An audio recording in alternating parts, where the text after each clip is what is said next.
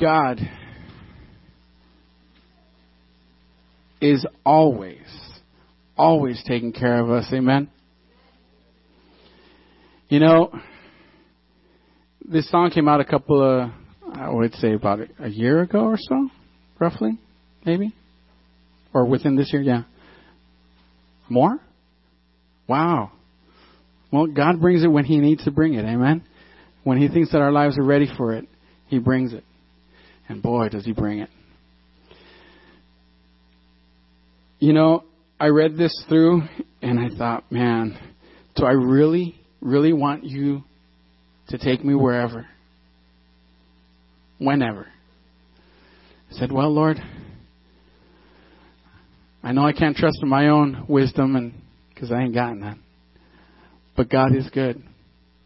All the time. And all the time, God is good.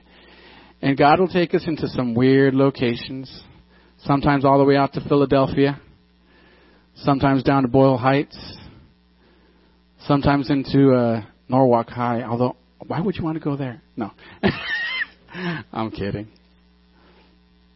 You know, and sometimes God takes us to places where we need to learn Hebrew and study it and really grill it into our brains. Why we would ever need to learn Hebrew? God knows. Although I know that uh, God's illuminated me from time to time, and I remember pulling up a song and said, "Wow, that song is so cool! It sounds so great! It just speaks to my heart." And I remember there was a portion in it, and uh, it was written by a Christian Hebrew or Christian Jew, and he worshipped in his song in his language. And we had the privilege of having a, a gentleman come in and uh, who knew Hebrew, who was Jewish. And I ran up to him and said, Sir, can you verify this for me? And he read it out, and I said, Wow. It sounds so much prettier in Hebrew. So, without any further ado, I praise God because amongst us is a very uh, distinguished uh, speaker of Hebrew.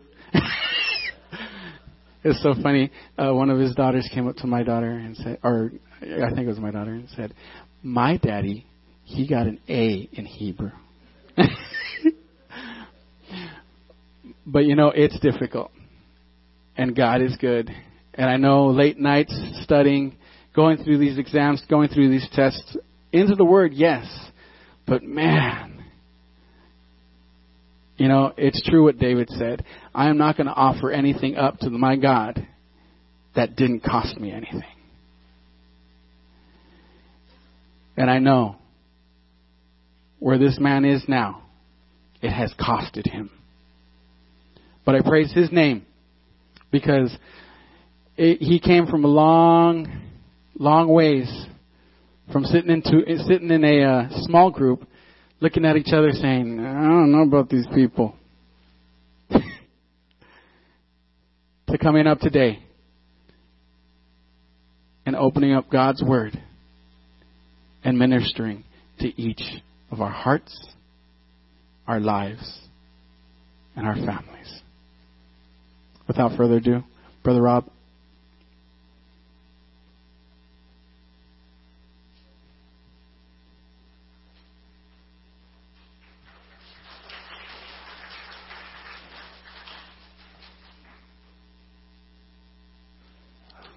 Hello. So, I don't know if that clapping is going to be uh, going on after we're done. I'm, I'm preaching from Ezra, so try to stay awake. In uh, full disclosure, I got an A minus. Thank you. Yeah. So thanks a lot. Um, it's a pleasure to speak before you. Uh, it's a privilege and an honor to divide the Word of God and and teach it. So um, I understand that, and I understand that this is a privilege, and um, I take it very seriously to just be up here to be able to talk about the things of the Lord. And we're going to look at the book of Ezra today. We're going to look specifically at Ezra 7:10.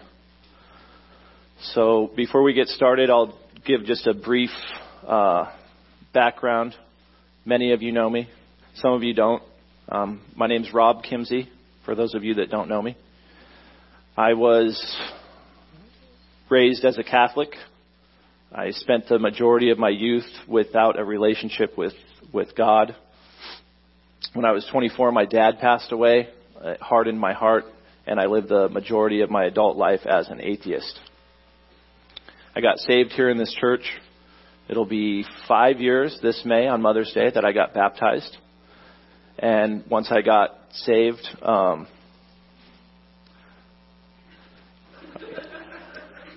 I'm on the spot.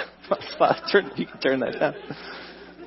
Um, so I now serve as an usher. Um, I'm the deacon of the care commission. I started a prayer table that we do. It'll be two years in April that we've been doing the prayer table. I help Vet and Ron with uh, Boyle Heights. So God took an atheist and turned him into a believer, and I'm serving. Uh, I got convicted that I needed to know what the Bible said from front to back. So now I'm attending seminary. I go to the Master's Seminary, uh, John MacArthur's uh, campus at Grace Community Church. So that is me. That's where I'm at, and that's how I came to uh, have the desire to preach. So let's just uh, take a brief second to pray. I want to just uh, think about the. We were all celebrating last night, or you were sleeping in, um, enjoying. I think someone had posted on Facebook that they were snuggling in their blankets. Well, I stayed up till midnight with my children. But there was a an attack you have probably seen on the news in Istanbul, in Turkey. I checked the news this morning. The latest uh, update was 39 people were murdered, up to 70 people injured. So as we're celebrating the new year, um, I don't care if it's in the United States or in another nation. There's people that got killed last night, and unfortunately, not all of those. Some of those people may have been believers. Some of them may not have been. So that means that out of that group, some of them are going to be in hell for the rest of their lives because they didn't hear the message or they didn't accept Christ in their life. So that's a very somber thing that we should reflect on. I'll just open in prayer and then we can get straight into the, the message for today. God, we're here today to worship you. This preaching is an act of worship. God, you came to earth and you submitted yourself. Uh, you condescended to our level as the creator of the universe and, and our creaturely status. You condescended to us. You explained who you are through the person of Jesus Christ you explained salvation and how we can be reconciled to you, even though we are sinners and we live with a sinful nature inside of us. So, God, we want to acknowledge that, that you are the Creator. God, please be with me as I, as I teach this lesson from Ezra. I pray that anything that I say that's incorrect, that you'll, you'll deafen the ears of the listeners. Let them not hear it.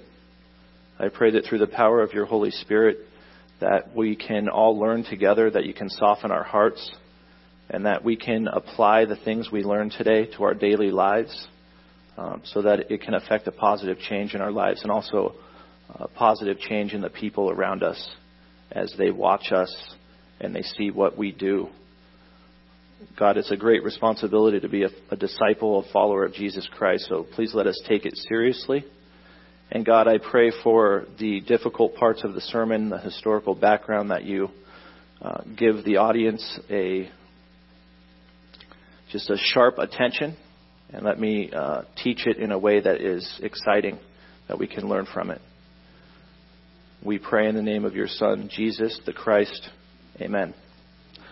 All right, so if you could open your Bibles to Ezra 710.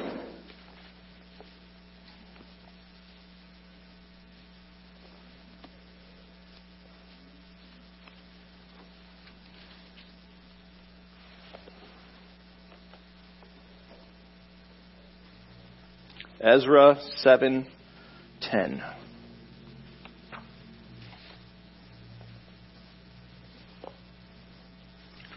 So, before we get started, just think about why Ezra. It's an Old Testament book. Um, you're not going to necessarily find the gospel there. It's a it's a book. Uh, it's part of the post-exilic texts in the Bible and the portion of the Old Testament. These are the the folks that went into captivity into Babylon. They spent a lot of time there, 70 years. They came back. They're building the uh, the, the second temple. So uh, someone had asked, why Ezra? Why on earth would you want to preach Ezra? Well, the, and the simple answer is because it's Scripture. All Word of God needs to be preached. There's a, there's a lesson to draw from every single word in this book. Every letter, um, everything has to be looked at. And, and for a, a, a, a poignant reason, because if we think about Ezra, the post exilic Jews that have gone into captivity and now they're returning to Jerusalem to build the temple for the second time, they have suffered persecution. They've been judged by God. They've seen their temple destroyed. And we'll get into some of the historical context. Not destroyed, annihilated, complete, complete desolation. Uh, but also with the prophecies that, that they're aware of with Isaiah, Jeremiah. They've heard a promise of restoration. They've heard a promise of a Messiah to come that would bring peace on the world, that would be a rightful ruler, that would be a king of Israel, that in his name all oppression would end, justice would be on the earth. This immaculate person that's been promised to them, the Messiah. Now they've returned, they're living, there's believers around them, there's non believers around them, they're living in a secular pagan world. They're waiting for the Messiah to show up. And then we think about what, where are we in contemporary times? We're believers. We're surrounded by unbelievers. We live in a secular pagan society. We're waiting for the Messiah to come. The, the post exilic texts in the Bible are probably the most overlooked. They're the, probably the least preached. And I would argue they're probably the most poignant for having a, a core. What, what does it mean to us? We are these people. We live in this culture. We're waiting for Christ to return. They were waiting for Christ to show up. We're waiting for Christ to return. We're surrounded. It's the same thing. Our society, we are these people. So what was going on at this time? What did God want these people to do? What were they doing? What kind of pastors or priests were leading the people? And that's the person of Ezra. So I think it's an important text. The catalyst for this sermon was part of an assignment that I did for the Master's Seminary to teach or to uh, to do a 10-page sermon manuscript with the thought of ideally preaching it. And I didn't know at the time that I was doing the assignment that I would have the opportunity to preach, but that's the providence of God. I had prepared this whole thing, and then pastor said, "Hey, you want to preach for me?" I said, "Hey, what do you know? I got a, I got a sermon ready." So this is where we're at. So we'll just read the text. It's Ezra chapter 7. And like I said, we're going to go into the historical, we're going to do an introduction of the book so we can discover the historical background, the canonical context as in where this book lies in Scripture. We're going to look at the immediate context of the verse, and then we're going to draw some things from the verse that we can apply to our lives. There's going to be three main units of thought, and we'll get into that as we go. Um, before we get started, if you didn't get a handout today, can you put your hand up, and one of the ushers will come in and and hand you a uh, a handout. Just hold your hand up; they're coming in.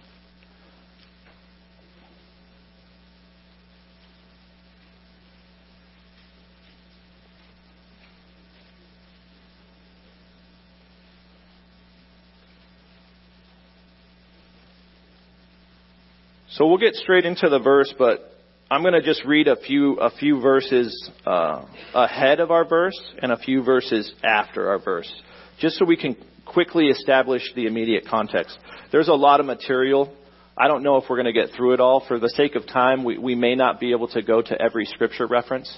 Your handout is going to have supporting scripture for each of the units of thought, and it's going to have some application scripture. Lord willing, we're going to try to read every one of those, but we may have to sacrifice uh, due to the time restraints. So instead of going over this later, I'm going to go ahead and change it up and just do it now. So the, the immediate context is going to be the the paragraphs or the, the, the units of thought preceding and following the text that you're looking at. And oftentimes, without a historical background or a canonical context, um, the immediate context of Scripture will determine a, a, a lot of times the meaning so that you can't look at one verse and have a big misunderstanding. Well, what did the person just say or what's the person saying after? So in this point, we're going to just pick up with Ezra chapter 7 verse 8, and I'll read it. He came to Jerusalem in the fifth month, which was in the seventh year of the king. For on the first of the first month he began to go up from Babylon, and on the first of the fifth month he came to Jerusalem. And this is what I want you to, to key in on. Because the good hand of his God was upon him. For Ezra had set his heart to study the law of the Lord and to practice it, and to teach his statutes and ordinances in Israel. Now, this is the copy of the decree which King Artaxerxes gave to Ezra the priest, the scribe, learned in the words of the commandments of the Lord and his statutes to Israel. And he goes on to talk about Ezra. What kind of person is Ezra? Artaxerxes, king of kings, to Ezra the priest, the scribe of the law of God of heaven. Perfect peace. And now I have issued a decree that any of the people of Israel and their priests and the Levites in my kingdom who are willing to go to Jerusalem may go with you. So the, the thing to pick up there is that he's going back to Jerusalem and some things are happening because the good hand of his God was upon him. And then looking just really briefly at the lexical and syntactical study of the inspired Hebrew that 710 is written in. So depending upon what, what you have, I have an NASB. This is the most literal translation from the inspired Hebrew and Greek. So you may have different things, but verse 10 says, For Ezra had set his heart to study the law of the Lord. Well, when I looked at this verse and translated it, where we see study to study, it's the word deros, and it means to seek, to seek after, or more specifically, to seek with care. So the way we would read it, eh, and before we go, so, so it says here, for Ezra had set his heart. The word, the word there they're using for for is key, and it can be uh, translated as indeed or because. So, or for. It, it has to have something happen in front of it to have that word used. So, because the good hand of his God was upon him, indeed, Ezra had set his heart to seek with care the law of the Lord, is more how that verse reads in the inspired Hebrew to study is, is great. We need to learn what the Word of God says. But to seek it with care is different than studying it. I would argue that has something to do with, and that's what the verse is communicating, his heart, not his mind. He's not looking to, to learn something new. He's setting his heart to seek with care after what the Word of God says. And not only that, to practice it and to teach his statutes and ordinances in Israel. So Ezra is a, is a role model for Christian, Christian life, for Christians all around the world. And so the three units of thought that we're going to get into today, you, we simply just take it right from the verse.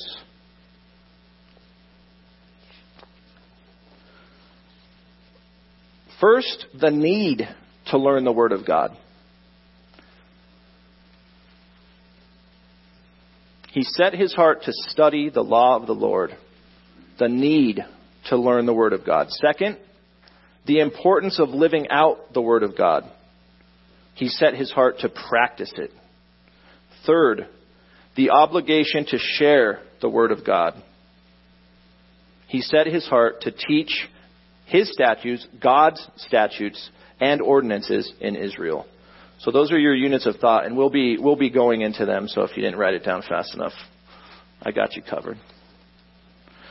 Okay, so before we continue, uh, we we really need to stress context. So we're going to look very quickly, and this is where you got to try to stay stay with me because this is this is a complicated material and it's kind of boring. There's a lot of dates. If if dates bore you or history bores you, then just think about, about it that it's the Word of God, and the Word of God has the power to change. So it's not boring. It's important. because you have to know the historical background, you have to know the, the, the canonical context. Where does that book, book fit in? How can we, we then draw a relation to the New Testament? How does this relate to Christ? So we're going to just run through this. So for a, a quick introduction of the book of Ezra, we're going to look at author. So the books of Ezra and Nehemiah were one book in the earliest Hebrew, uh, Hebrew manuscripts the historian Origen, who lived AD, he was 185 to 253, long time ago. He was the first writer known to have distinguished between the two books, and he actually called them Ezra 1 and Ezra 2. So, although they were regarded as one volume, the Nehemiah 1:1 caption clearly indicates they were two separate compositions. So, there's still some conjecture among scholars for definitive authorship. Most scholarship thinks that Ezra is the author. Uh, they put him as the author for actually First and Second Chronicles, Ezra, and Nehemiah. There's some there's some uh, problems with chronology and some other things, some dates, so it's, it's not definitive. Um, however, the majority of scholarship today have assumed the author or compiler of Ezra Nehemiah was also the author or chronicler of First and Second Chronicles. And the reason this viewpoint is uh, is asserted is that there's a commonality between both texts in style. Basically, the verses at the end of Chronicles and the beginning of Ezra are virtually identical, and both of the books have an affinity for lists. So if you read these books, you'll notice that they start with a genealogy, and it's just deep, and it's just a it's a list. So it's a narrative built into this list of names and list of dates. But in that narrative is where we're going to try to focus. But because there is all of this information and because it fits into where we have the major prophets, Isaiah, Jeremiah, Ezekiel, we have Daniel, we have the events of the Babylonian captivity, to ignore that content and just say we're just going to teach Ezra 7:10 is irresponsible. We I have to go into it. Um, this is a challenging sermon to, to prepare. It's a challenging sermon to preach because you start listing dates and you start saying this BC and that BC, and um, it's okay. So let's just continue and go through this as fast as we can. Okay, so that being said about the author, there are some striking differences. It's not all uniform. Um, there's no internal evidence for the author, so for these reasons, the name of the author cannot be known for certain. The date of writing the book of Ezra can be approximately dated 440 BC, with the events being dated from 538 to 457, so written a little after the events described. Uh, Ezra chronicles the return of the Jews from exile and Babylonian captivity, and also the rebuilding of the temple, as, as I've said. The people of Israel completed and dedicated the temple in 516 BC after being delayed for approximately 18 years from their enemies from the north. So they don't go back and it's just all rainbows and butterflies. They face opposition, and the the building of the of the second temple shuts down, starts again, shuts down. So there's a process that happens. So a decree from Darius, king of Persia, in 520 BC allowed them to finish the construction of the temple. And Ezra taught the people the law of God and helped them to reform their spiritual life so that the nations around them would know that they were God's chosen people and God draws in other nations based on um, Israel. So many people, uh, the world has all come to know God because of Israel. And we think about what's happening now in the United Nations. If you guys follow the news, um, for the first time in the in the history of this country, we have uh, gone along with uh, a resolution that has stated that the western wall of the temple in Jerusalem is occupied Palestinian uh, territory. So we are going to see things in this year um, that really, when you look at eschatology, you'd have to. I, you don't need to be a seminary student to look at it and say, "Wow, this is this is it." So we'll see what in God's providence He has planned for us this year. But we need to be in prayer about Israel, definitely. So looking real quick at the outline, I broke this, this book up into three, three sections. The first sections being the first exiles returning to the land of Judah. It's basically going to be chapter 1 all the way up to the end of chapter 2. Um, Cyrus, the king of Persia, issues a decree. The exiles return home. The prophecy of Isaiah is fulfilled. The second division is the temple is rebuilt. It's going to be chapter 3 through the end of chapter 6. Uh, in this section, the altar is built under the leadership of Jeshua and Zerubbabel. And the people celebrate the Feast of Booths or the celebration of the tabernacles. We see the laying of the foundation. Uh, like I said, the work is stopped. Again, it's resumed. The temple is completed and Passover is celebrated. That's the second division of the book. Third would be Ezra's return and ministry, and this is where we're, we're focused today with our verse. In 458 to 457 BC, we have the decree of Artaxerxes, the king of Persia, the return of Ezra, and the problem of mixed marriages. Uh, it's also there's a re- report given about uh, it's con- it's a concern with foreign wives. After 70 years of the captivity in Babylon, the Jews once again have a city and their temple is rebuilt. Sacrifices have been started. So the title of the sermon it points to the idea that Ezra wanted to live for God, and we should too. We have the Word of God, and even more than what Ezra had, we have the antecedent revelation of the Gospels. We have the New Testament. We have the Messiah. We have the person of Christ. So it's a conformity to the law of God. And it's not a conformity to being uh, intelligent or smart or I've learned this and I'm an, I can say I can memorize scripture. That's wonderful. And that's a part of us learning. But we have to look at what Ezra lives for us, this model that he, he, he sets, his heart to study the law of the Lord, to seek with care after the law of the Lord. You can't, you can't do something unless you know what to do. You can't, you can't follow directions unless you first read the directions. You can't follow instructions unless you read the instructions.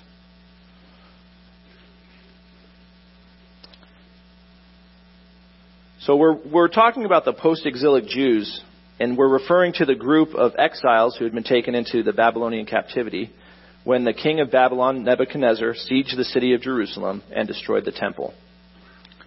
That siege happened in a two and a half year period. It's 588 BC to 586 BC. So this isn't a guy that showed up and just knocked on the on the door and the door opened and he captured the city. This was a siege that lasted two years. Their store of food ran out. There was starvation, there was death, there was cannibalism. This is a complete annihilation and destruction. And there's an aftermath that happens. I'm going to read just real briefly a, an excerpt from a book. It's called Kingdom of Priests, A History of Old Testament Israel. It's by Eugene H. Merrill and it deals with the realities of the siege's aftermath and kind of describes what, what had happened. Uh, so, starting excerpt. The aftermath. The major public buildings and the residences of Jerusalem were set afire and leveled to the ground by Babylonian troops, commanded by Nebuzaradan. They then reduced the great defensive walls to rubble, so that the once magnificent city lay as a smoldering ruin unable to protect the rabble who still resided there. The point is, is that this was complete annihilation. That's the end of the excerpt. So the city and the temple were burned, and this was the latter captivity of the Jews. Some had been taken earlier by Nebuchadnezzar when he conquered the city, but he didn't destroy the city. This was in Ezekiel's time. So if you remember the book of Daniel, Nebuchadnezzar took all the best, the brightest, the young, the strong, the politicians, the people he considered to be worthy or powerful. Uh, he took them out. And then we have Nebuzaradan, the captain of the guard, took as exiles the rest of the people who remained in the city, the defectors who had declared their allegiance to the king of Babylon, and the rest of the population. You can find that in 2 Kings 25:11. There, the internal evidence for the book of Ezra and this is in, in Scripture. Where can we validate Ezra? Where else does it say? The internal evidence for uh, Ezra is in Isaiah 44:28 and 45:1, which names Cyrus, the king of Persia. Hundreds of years before the event, uh, Isaiah names this king, this person that's going to come, and he's going to do these wonderful things. And then we have the first uh, Ezra 1:1. Now in the first year of Cyrus, king of Persia, in order to fulfill the word of the Lord, this happens. So the, there is internal evidence for Ezra. Now the external evidence, which is extra biblical evidence, when we're talking about uh, archaeological, historical, uh, there's a historicity, there's an authentic part of history that cannot be argued. And the external evidence is the Persian kings named in Ezra. Uh, Darius. Darius has an inscription on Mount Behistun in Iran, and Artaxerxes has a palace. Uh, his ruins are Persepolis in Iran. These are physical places. There's inscriptions of these guys. There's there's uh, clay tablets. There's there's uh, not monoliths, but there's uh, statutes. There's all kinds of. There's a historical reality. Darius was there was actually two of them. Darius one and two. There was an Artaxerxes. There was an Artaxerxes one and two based on chronology and some issues in the timeline, there's conjecture about which king was which, because you have some contradictions in the text. But these are real people. They existed in history. It's not a debate. It's, that's reality. So it's not a matter of whether it happened or not. It happened. Do you believe that God is behind it all? There's an orchestrator behind these historical events, and it's God. So that's where we want to place our, our focus that this is reality. This is not fiction. This is real. So the canonical context. You have that information in front of you. It has all the books. You have the book of Isaiah. You have the, the events of Isaiah. You have the dates of Isaiah. So we're looking at the narrative of the major and minor prophets. They're found in the latter half of the Old Testament. It's Isaiah through Malachi. It'll be most easily understood by quickly reviewing the chronological history of the books, and that's the dating. That's what you'll have on your handout. Um, I think because of time restraints, we're going to have to skip over this section. But it's important that you understand Ezra fits into the canon of Scripture. And it, it has a certain a, a dated event. These events took place at this time. The book was written at this time. And where it falls in, we have to think about that this is the group that came back from the from the captivity of the king of Babylon. So just real quick, I'll just run through it. You have Isaiah. You have the dates there, 739, 681. Well, majority of scholarship puts Isaiah's birth at 759 BC. That means that Isaiah was 20 years old when God commissioned him. We, I, I think of Old Testament prophets as a, like a guy with a beard and a, and a robe, and he's like walking around or something. This is a young person. This is a young man. He's 20 years old. That's Isaiah. That that section in Isaiah where he's commissioned, that's a 20 year old kid, really. So among Isaiah's contemporaries were Amos, um, Hosea, Micah, Isaiah's text unveils the full dimension of the judgment of God, and he warns the people of Judah, Israel's southern kingdom. The kingdom of Israel was in the northern kingdom, Judah was in the southern kingdom. And he's warning them through that of the impending doom that they will face for their idolatry and lack of repentance. So then jumping to the book of Jeremiah, you have the dates. Jeremiah prophesied also in Judah during the reigns of Josiah and the succeeding kings up to the Babylonian exile. If you have any familiarity with Josiah, this is the reforming king, the Reformation. And to uh, imagine that this this guy lives through that, he sees that, but then he sees what happens after, and then he he prophesies the destruction, and he knows they're not going to turn, so he knows what's going to happen, and he he that's that's the book of Jeremiah, in a not not giving it its due credit. The book of Ezekiel, you have the dates 593, 571. Ezekiel was among the more than 3,000 Jews exiled to Babylon by Nebuchadnezzar in 597. So briefly to review, 588 to 586 is the siege. This is 597. So Nebuchadnezzar, he took this group of, of people, up to 3,000 is what history records. Nebuchadnezzar took Jerusalem from Jehoiachin, the son and, and successor of Jehoiakim, and he took a number of Jewish prisoners back to the capital. Nebuchadnezzar left the puppet Zedekiah in ruling power. And Zedekiah was king de facto. He was this, like this puppet. He would pay tribute. He was not uh, a good king. So whatever was left of Judah, 597, approximately 10 years before the siege and destruction of Jerusalem, Zedekiah is there. Well, he eventually rebelled against the king of Babylon, and he brought the complete destruction of, of Jerusalem to pass, which was prophesied by Isaiah and Jeremiah. Now, Ezekiel didn't live there because he was, he was taken in that earlier time, 10 years before. He lived among the Chaldeans, approximately a thousand miles from Jerusalem, and the people that lived there were the first uh, recipients of the prophecies. So they were, he was prophesying to his fellow exiles in Babylon. So they were there before. He knows what's going to happen because the word, the word of the Lord goes into Ezekiel. And then imagine being there a thousand miles from Jerusalem. You're then now seeing, you're hearing the reports of the destruction of Jerusalem. And as we've, as we talked about, the leveling of everything. The public buildings were set on fire, residences set on fire, the temple set on fire, the walls completely leveled. The, com- complete annihilation. There is nothing there. He wiped it off. He wanted it to be like level ground. Done. It's over with. So Ezekiel's there, all this, uh, you know, a thousand miles from Jerusalem. Then he sees the, the rest of the exiles and he hears the reports. So then we come into Daniel. Daniel's dates are 605 to 536. Daniel lives through the siege and the destruction of Jerusalem. He's brought to the king's palace to serve. Daniel prophesies the many nations rise and fall, all the, all the secular nations that come after, including the final government of God's anointed one's eternal kingdom and millennial reign.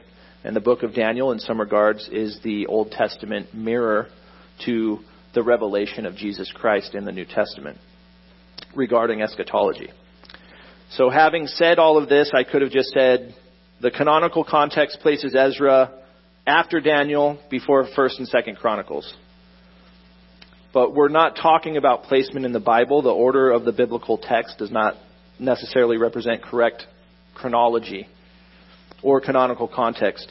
You have the date of the writing, Daniel 535, Ezra 440, 1st, 2nd Chronicles 400 even these dates are argued, they're debated, there's conjecture about it. They're not definitive. One guy can tell you a really good reason, the other guy can tell you another reason. Look at these dates as approximations. They happened. Arguing over a plus or minus so many years and oh, there's a contradiction here is a waste of time. It happened. And it's recorded in the Bible. So what we need to think about with Ezra, if you read through the text, you're going to notice that there may seem like there are contradictions. No, so you have Artaxerxes telling them, no, stop building the temple. You have Darius saying, no, it's good, go ahead and build the temple. You have Artaxerxes saying, yeah, you're good, Ezra, go ahead and go back. Well, to Artaxerxes. Well, there's an Artaxerxes 1 and 2. Depending upon when 2 was born, he lived a certain time. And then you have some people saying Darius was all, the same guy. It was Artaxerxes because that name is a common name that can refer to kings. So you, you can't look at Ezra's chronology the, the chronicler is not Im, imparting to you specific dates that are important. He's imparting to you themes. He wants you to learn from the, the themes that are in the book. That's what's important. And that you should have on your um, outline as well. We'll just briefly look at these. I just want to say these out loud. So you have God's sovereignty, God's providence, the captivity of Israel, the persecution and the opposition to rebuilding the temple, you have the faithfulness of the Lord. There's disobedience. Although they have been warned again and again and again about taking foreign wives, and then that leads them to fall into pagan worship and idolatry. They're doing the same thing. They've had the destruction of the temple. They've lived in captivity for 70 years. They're back home. They've rebuilt the temple. And what are they doing? They all have foreign wives. They're doing, they're going to fall into the same idolatry. But you have the repentance and you have the leadership of Ezra. And Ezra tells them what they need to do. And instead of rebelling against Ezra, they say, You're right. And they do it. So they listen to Ezra. Ezra is this model. He set his heart to learn what God's word said. He set his heart to do what God's word said. And he set his heart to teach the people around him. There's an implication that they already didn't know, or he would not have set his heart to teach them. So, when looking at the meaning, I just feel it's prudent to qualify the term meaning. Meaning is the content of a communication that a writer or speaker consciously willed to convey through the use of words or grammar. And it doesn't change based on your culture. It doesn't change based on your point of view. Because that's eisegesis. We're going to do exegesis. We're going to exegete the meaning out of the verse. Well, the meaning is, is synonymous with uh, authorial intent. The author's intention for the text is what the meaning is. If there's no author's intention, there is no meaning. So the chronicler wrote these things down so that we know based on the grammar that he used in Hebrew, we can say that isn't what that means. What he used there, he decided to use, you know, he used a third feminine singular, he used a third masculine singular. He used this word. It, it's a it's a qal, uh, you know, uh, active participle. It's a it conveys the existence of of emphasis and uh, you know strengthens the force of the verb. No, no, he used a, a third masculine singular. It's a qal perfect. And what he meant to say was this: that's grammar. That's the reason it's important to know the inspired language so that you're not relying on a translation. Because to me, when I read to study the word of, of the Lord or to seek with care the word of the Lord, I prefer the one that says to seek with care because it has to do with the person's heart, not the person's mind. And no one can argue, well, this verse means this to me. I don't care. That's not the meaning of the verse. The meaning of the verse is what the author, when he wrote it, all those thousands of, when he wrote this, he wrote something down and he wanted to convey it to somebody else. And that's what it means outside of anybody else. No one can tell you it means this to me. It means what it means because this guy tried to write it down and he used words and he used grammar. And we know those fundamental, the way those uh, words fit together. There's a, there's a lexical meaning, there's a syntactical relationship, and that is meaning. So Scripture is to interpret Scripture, and I believe strongly in the analogy of faith principle which states just that. Scripture is to interpret Scripture. No part of Scripture can be interpreted in such a way that renders it in conflict with what is clearly taught elsewhere in Scripture. So we have three units of thought that I now have five minutes to share with you. Um, but we have supporting Scripture. There should not be anything in Scripture that contradicts itself, and you can't find it. So all of the supporting scriptures on your, on your line are something that supports what Ezra's saying in 710. And there's the same doctrine. There's an expositional truth. So the first point is the need to learn the Word of God. You can't follow directions if you don't read the directions. Scripture is God breathed. So when I said in my introduction that I was an atheist and that um, I ended up getting saved in a Bible study. I didn't get saved because I heard the gospel. I heard the gospel and I rejected the gospel. God saved me by using Scripture.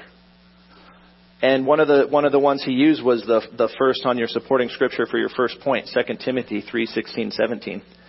All scripture is God breathed, or in the NASB, all scripture is inspired by God, and it's profitable for teaching, for reproof, for correction, for training in righteousness, so that the man of God can be adequately equipped for every good work.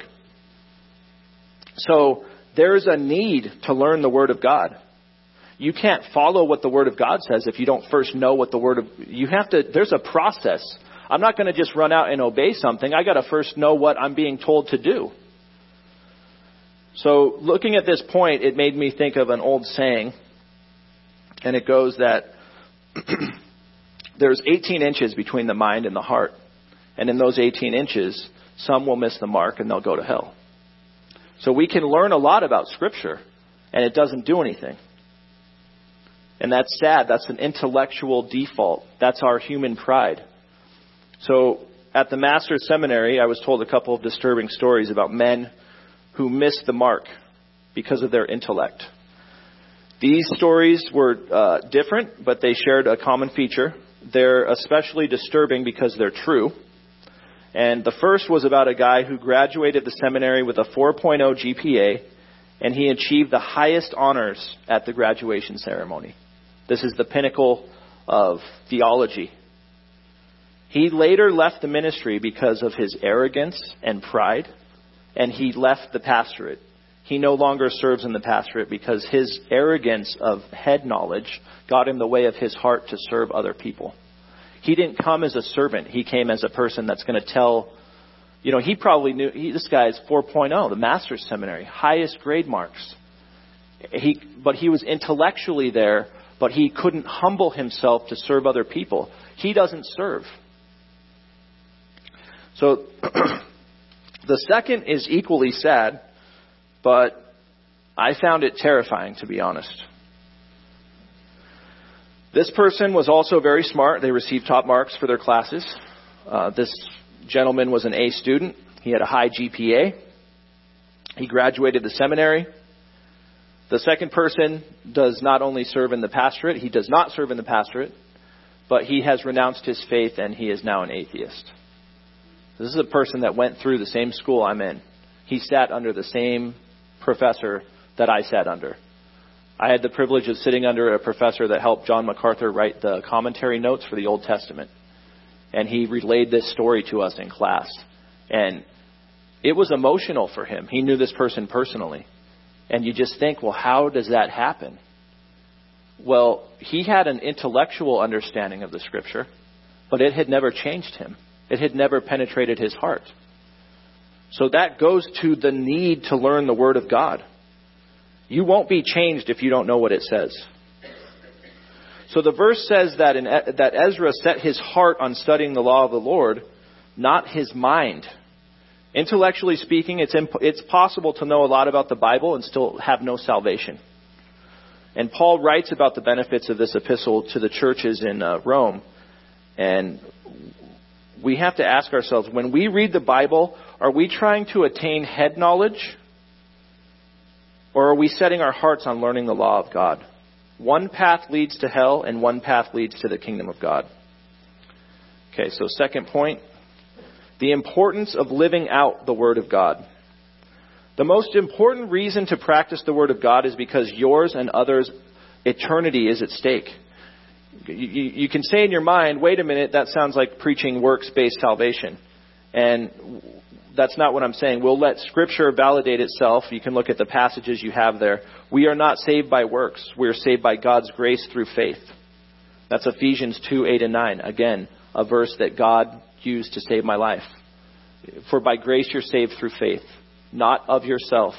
It's a gift from God, not the result of any works, so that no one can boast. So does that mean we shouldn't be concerned with living out our faith or performing good works?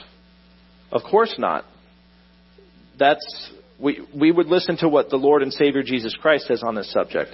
And we're basically out of time, so I'd like to be able to go to these verses. Please look at these verses on your own time. But 1 John 2 says that a, the person that says they know him and they don't do what he says, that person is a liar. That's what Jesus Christ says about people that say they have salvation in Him, but they don't follow what He teaches. That's a very serious thing.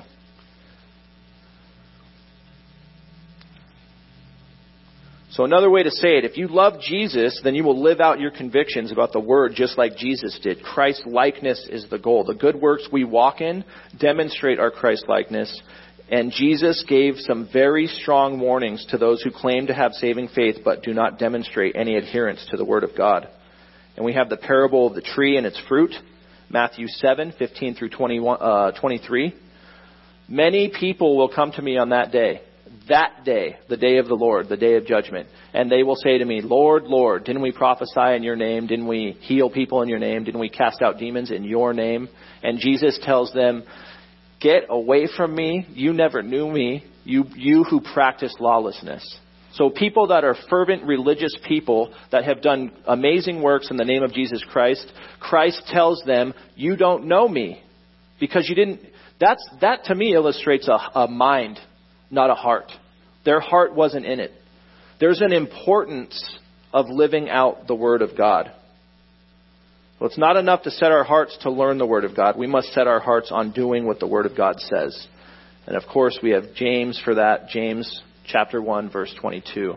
Don't just be hearers of the word, be doers. Otherwise, you're only deceiving yourself. So real quick, lastly, the obligation to share the word of God.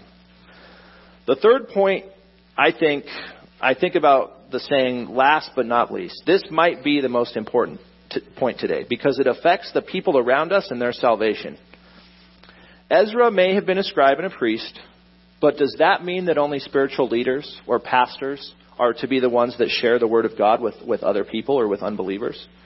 Surely not all the people in Israel were saved, or Ezra would not have set his heart on teaching them. We are surrounded by people, and not all of them are saved. So, what are we going to do about it? Israel existed there, and there was believers, but not all the people in Israel were saved or had a clear understanding of the law and statutes of God. It is the word of God that has the power to change. Hebrews 4:12. For the word of God is living and active, sharper than any two-edged sword, piercing as far as the division of soul and spirit of both joints and marrow, and able to judge the thoughts and intentions of the human heart. Whether they hear the gospel, or whether they hear Ezra, or whether they hear Genesis, or whether they hear Revelation, or whether they hear 1 Peter, it doesn't matter what they hear because the Word of God is sharper than any two edged sword and it has the power to pierce the division of soul and spirit. That's what's going to change people's hearts is the Word of God. So the third point is the obligation to share the Word of God. And what was the command of our Lord to his disciples when he ascended into heaven? He said, Go into all the world, to all people groups, and make disciples of them. And then what? He says to teach them all that I have commanded you. He says, make disciples of them, baptize them, teach them, very important here, teach them to observe all that I have commanded you. And another way to say it, when Paul wrote his letter to the churches of Rome, he touches on this subject. Paul questions this How will anybody be saved if we don't share the gospel or the word of God? How will they hear if no one goes and tells them? How will they hear preaching if a preacher doesn't go and tell them? He's not saying you have to be a preacher to share the word of God. He's saying, how are people going to get saved if we as followers of Christ do not go out and then share the knowledge that we have? We have the Bible. We have the Bible. We have the power to save because we have the Word of God, and the Word of God has the power to save. So all we have to do is share what we have. We have the truth that can save a sinner from going to hell. It can change. I was the most hardened atheist that you will ever meet. I was an angry atheist. I knew all about cosmology. I was reading Stephen Hawking books. I could tell you about science and evolution. I was completely duped. I was a, the biggest fool there was in the world. But I could tell you about things. I could give you the, the just answer you with apologetic arguments, and it was nonsense. And I got saved because I heard three verses of Scripture. I would make fun of people that were Christians. I thought you were an idiot if you believed in God. You must be the biggest dope there is if you think there's a fairy tale that there's a sky god who, who's going to save you. I was, there's no way you could ever convince me. I heard three verses of scripture. Three verses. And I had even heard some of it before. But you know what? In that day, at that time, through the, the power of the Holy Spirit, the providence of God, those three verses in a, in a certain order were exactly what it took, and it penetrated my heart. So the person in your life that you think that that guy's hopeless, that person's hopeless, your family member, your coworker, your classmate, I can't reach them. They laugh at you when you share the word of God. You will, you you may not be able to save them. You're going to plant a seed. Someone else already maybe planted the seed. You're going to water the seed. God has the power to make that seed grow. But what you can do is you can share the word of God with somebody, and then you leave it, you leave the results up to God, and God will change people. And He'll do it through His word. But how are they going to, Paul is saying, how are they going to hear if no one goes and tells them? The word of God has the power to change. And I recently heard someone ask this question. How bad do you have to hate someone to not share the gospel with them? How bad do you have to hate someone to not share the gospel with them? It's our obligation as regenerated, saved people to share the word of God with those around us. And I'm going to take mercy on you since we're late. I have some conclusion and application. Uh, you have the verses in front of you for the application, and you have all the supporting scriptures. Um, don't take my word for it. Search these scriptures out. Get convicted. And all we can do is share the word of God with people. But be encouraged because a person like me, I mean, I can only imagine uh, the way some of you were even praying for me, and you know, I would come through the door, and the the ushers were there, and they would shake my hand, and I would give them a dirty look, or I would walk by, and I would just kind of like hand out, like don't even look at them, you know, or like why is this person touching me right now? And I sat back there for over four years. I thought Jeff, Pastor Jeff, was a con man. Just no way. Went to a Bible study, got challenged to memorize verses, memorized them, got saved. So please uh, look at Ezra 7:10. Sorry to keep you a little bit late. Happy New Year to all of you. And as we look at the new year, let's think about ways that we can apply what we've learned, the need to learn the Word of God, um, the importance of living out the Word of God, and the obligation to share the Word of God. So let's close in prayer. Heavenly Father, thank you for this time. God, thanks for teaching us today. Thanks for being with me as I spoke. Father, I pray that that it's convicting that uh, we can we can make a change even the way we we maybe turn off the TV or the video games and we set aside some time to read Scripture and have a devotion time to you.